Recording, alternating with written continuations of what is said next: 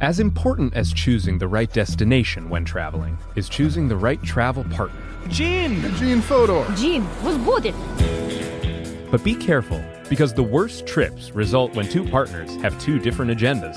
The CIA really need your help, Gene. Freeze, Americano! Huh? Oh. Gene, run! Listen to Fodor's Guide to Espionage on the iHeartRadio app, Apple Podcasts, or wherever you get your podcasts. I'm Stephanie J. Block. And I'm Mary Lee Fairbanks. And we host Stages Podcast. Binge close to 100 episodes. Hear the inside stories from backstage and behind the scenes as we go beyond the resume and into the heart of creativity and what it really takes to be in the business of show business. Don't miss our chats with the season's Tony nominees. If you love theater and entertainment, you are going to love Stages Podcast. Subscribe to Stages Podcast wherever you listen to your podcasts and visit us at stagespodcast.net. I am the ferryman. In the shadows of the afterlife, the Ferryman of Souls guides America's most influential spirits to their eternal rest. Where are you taking me? Are you death? This road is not on any map. How much for a ticket? All ask for in payment is a tale. I don't know who got to Kennedy first. And the devastation those first bombs caused. I've never been to hell, but I know intimately the hymns of the damned. Binge this season of The Passage now.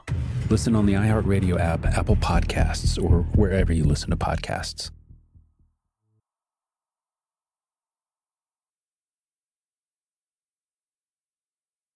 Hey, I'm Jay Shetty, and I'm the host of On Purpose. This week, I talked to Tiffany Haddish in a hilarious, deep, thoughtful interview where we dive into family trauma, grief, sobriety, love, and dating. I got a big heart and I'm very forgiving, but like don't abuse it. It's been abused enough. Listen to On Purpose with Jay Shetty on the iHeartRadio app, Apple Podcast, or wherever you get your podcasts.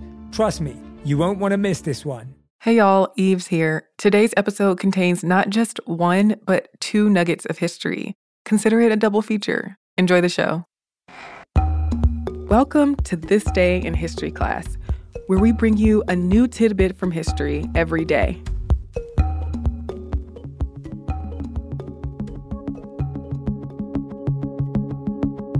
The day was March 11th, 1892.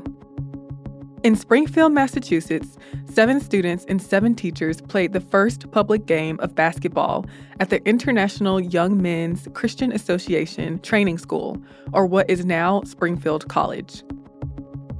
An article in the March 12th issue of a Springfield newspaper said the following over 200 spectators craned their necks over the gallery railing of the Christian Workers Gymnasium while they watched the game of basketball yesterday afternoon between the teachers of the International Young Men's Christian Association Training School and the students. At the time, James Naismith was working as a physical education instructor at the YMCA Training School in Springfield. The students at the school were confined indoors during the cold Massachusetts winter, and they had a lot of pent up energy. The calisthenics and children's games they were playing in class just weren't cutting it for the rowdy students. So, a teacher challenged Naismith to create a game that could keep students active in the wintertime between football and baseball seasons. Naismith drew from the games of rugby, lacrosse, and another that combines tag and marksmanship called Duck on a Rock. So on December 21st, 1891, Naismith asked his students to play a 9 versus 9 match using a soccer ball and two peach baskets. He mounted the peach baskets to the lower rail of the gym's balcony, which was about 10 feet or 3 meters above the ground. The goal was to throw the ball into the opposing team's peach basket. The baskets didn't have holes in the bottom, so students in the balcony would have to grab the ball out of the basket when it went in.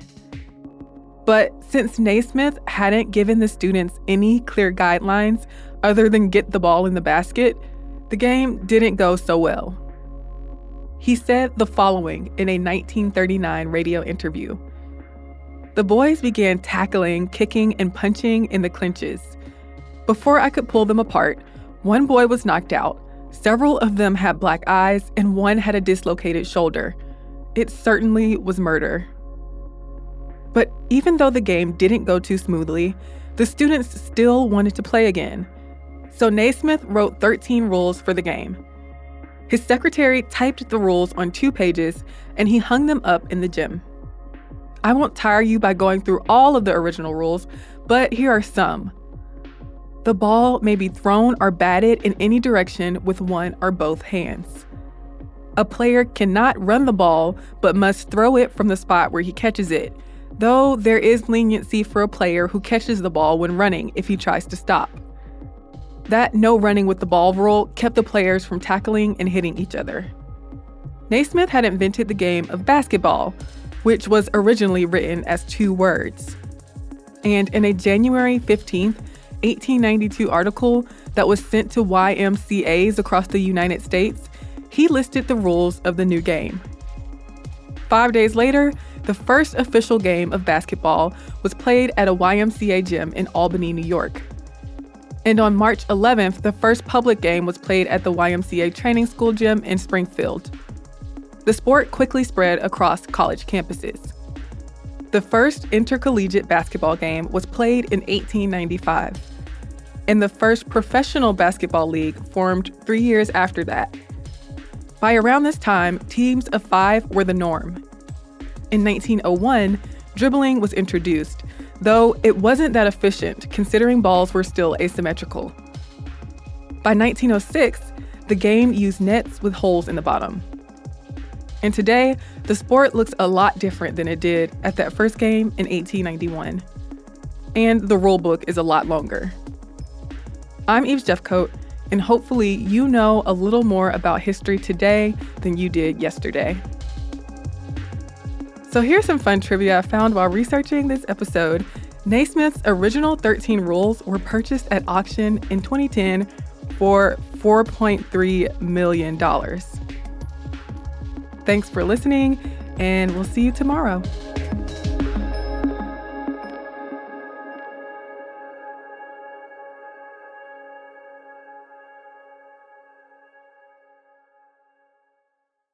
I am the ferryman. In the shadows of the afterlife, the ferryman of souls guides America's most influential spirits to their eternal rest. Where are you taking me? Are you death? This road is not on any map. How much for a ticket? All I ask for in payment is a tale. I don't know who got to Kennedy first. And the devastation those first bombs caused. I've never been to hell, but I know intimately the hymns of the damned. All 12 episodes of The Passage are available now. Listen on the iHeartRadio app, Apple Podcasts, or wherever you listen to podcasts.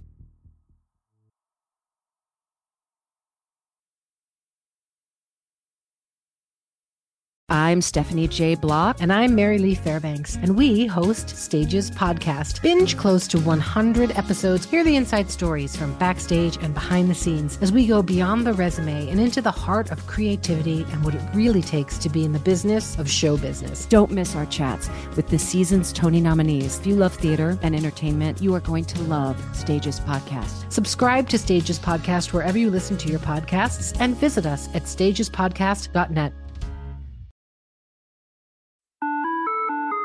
Hi there, I'm Bob Pittman, Chairman and CEO of iHeartMedia. Welcome to Math and Magic Stories from the Frontiers of Marketing. This week I'm talking to acclaimed musician and entrepreneur, Mr. Worldwide himself, Pitbull. A lot of artists in general, people that are very creative, sometimes tend to overthink.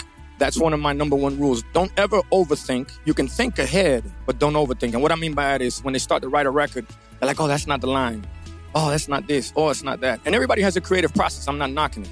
For me, I just let it flow. In these exciting times, we're looking to the math, the strategy and analytics, and the magic, the creative spark, more than ever. Listen to Math and Magic on our very own iHeartRadio app, Apple Podcast, or wherever you get your podcasts.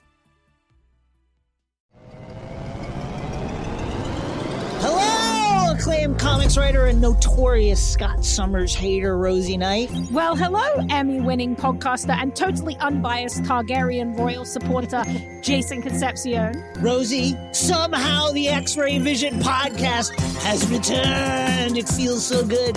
It does. And like always, we'll be here every week covering the wide world of TV, movies, comics, and geek culture. That's right. We'll be talking about Batman, heroes of that stature, and of course, we'll be inviting our friends in the industry to come geek out with us and share stories. We'll hear from TV writers, from actors, comics creators, pop culture critics, and more. Nothing is off the table because geek culture is pop culture, and we can't wait to share our love of it all with you every single week. Listen to X Ray Vision on the iHeartRadio app, Apple Podcasts, or wherever you get your podcasts.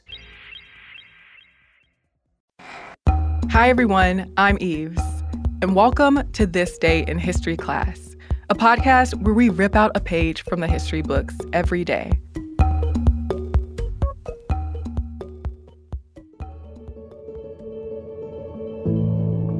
The day was March 11th, 1918. The first case of the Spanish flu was reported in the U.S.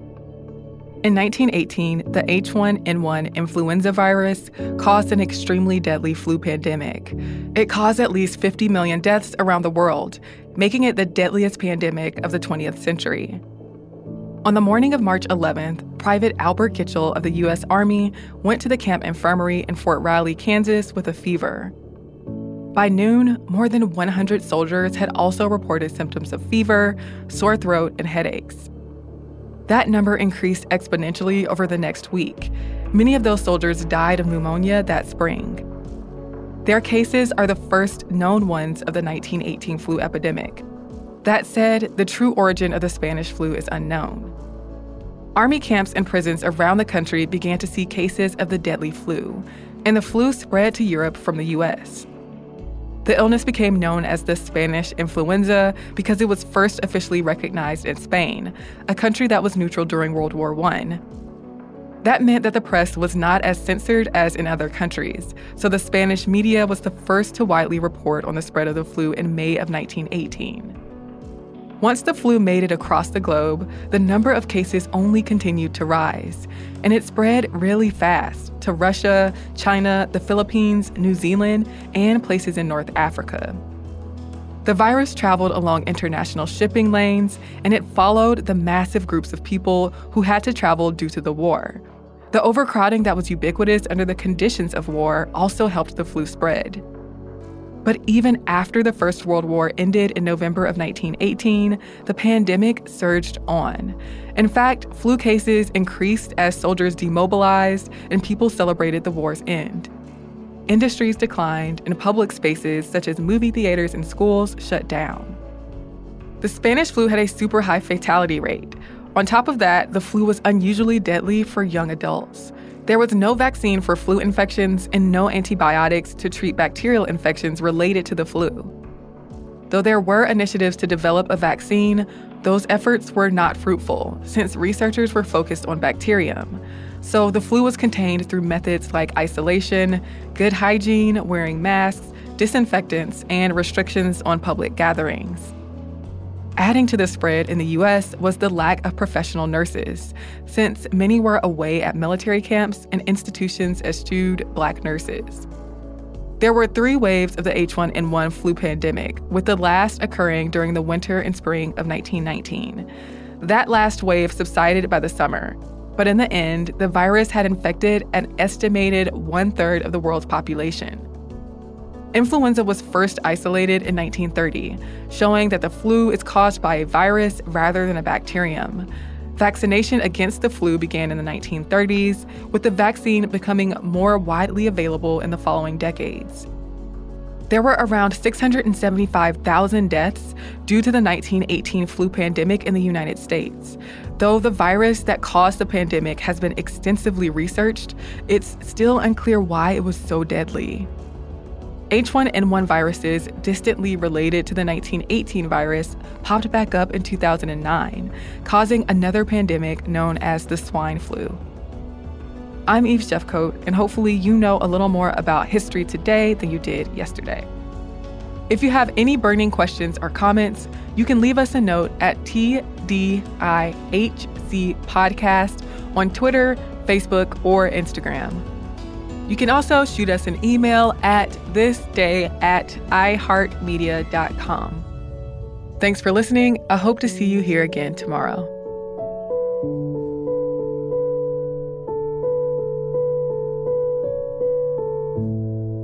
For more podcasts from iHeartRadio, visit the iHeartRadio app, Apple Podcasts, or wherever you listen to your favorite shows. As important as choosing the right destination when traveling is choosing the right travel partner. Gene! Gene Fodor. Gene was good. But be careful, because the worst trips result when two partners have two different agendas. The CIA really need your help, Gene. Freeze, Americano! Gene, run! Listen to Fodor's Guide to Espionage on the iHeartRadio app, Apple Podcasts, or wherever you get your podcasts. I'm Stephanie J. Block. And I'm Mary Lee Fairbanks, and we host Stages Podcast. Binge close to 100 episodes. Hear the inside stories from backstage and behind the scenes as we go beyond the resume and into the heart of creativity and what it really takes to be in the business of show business. Don't miss our chats with the season's Tony nominees. If you love theater and entertainment, you are going to love Stages Podcast. Subscribe to Stages Podcast wherever you listen to your podcasts and visit us at stagespodcast.net. I am the ferryman. In the shadows of the afterlife, the ferryman of souls guides America's most influential spirits to their eternal rest. Where are you taking me? Are you death? This road is not on any map. How much for a ticket? All I ask for in payment is a tale. I don't know who got to Kennedy first. And the devastation those first bombs caused. I've never been to hell, but I know intimately the hymns of the damned. Binge this season of The Passage now. Listen on the iHeartRadio app, Apple Podcasts, or wherever you listen to podcasts.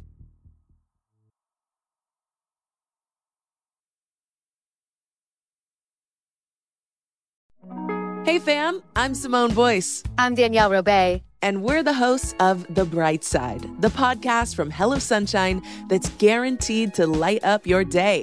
Like our recent episode with sisters Regina and Reina King about the why behind their production company, Royal Ties. We have such a huge love for storytelling without walls, without barriers. Listen to The Bright Side from Hello Sunshine on the iHeartRadio app, Apple Podcasts, or wherever you get your podcasts.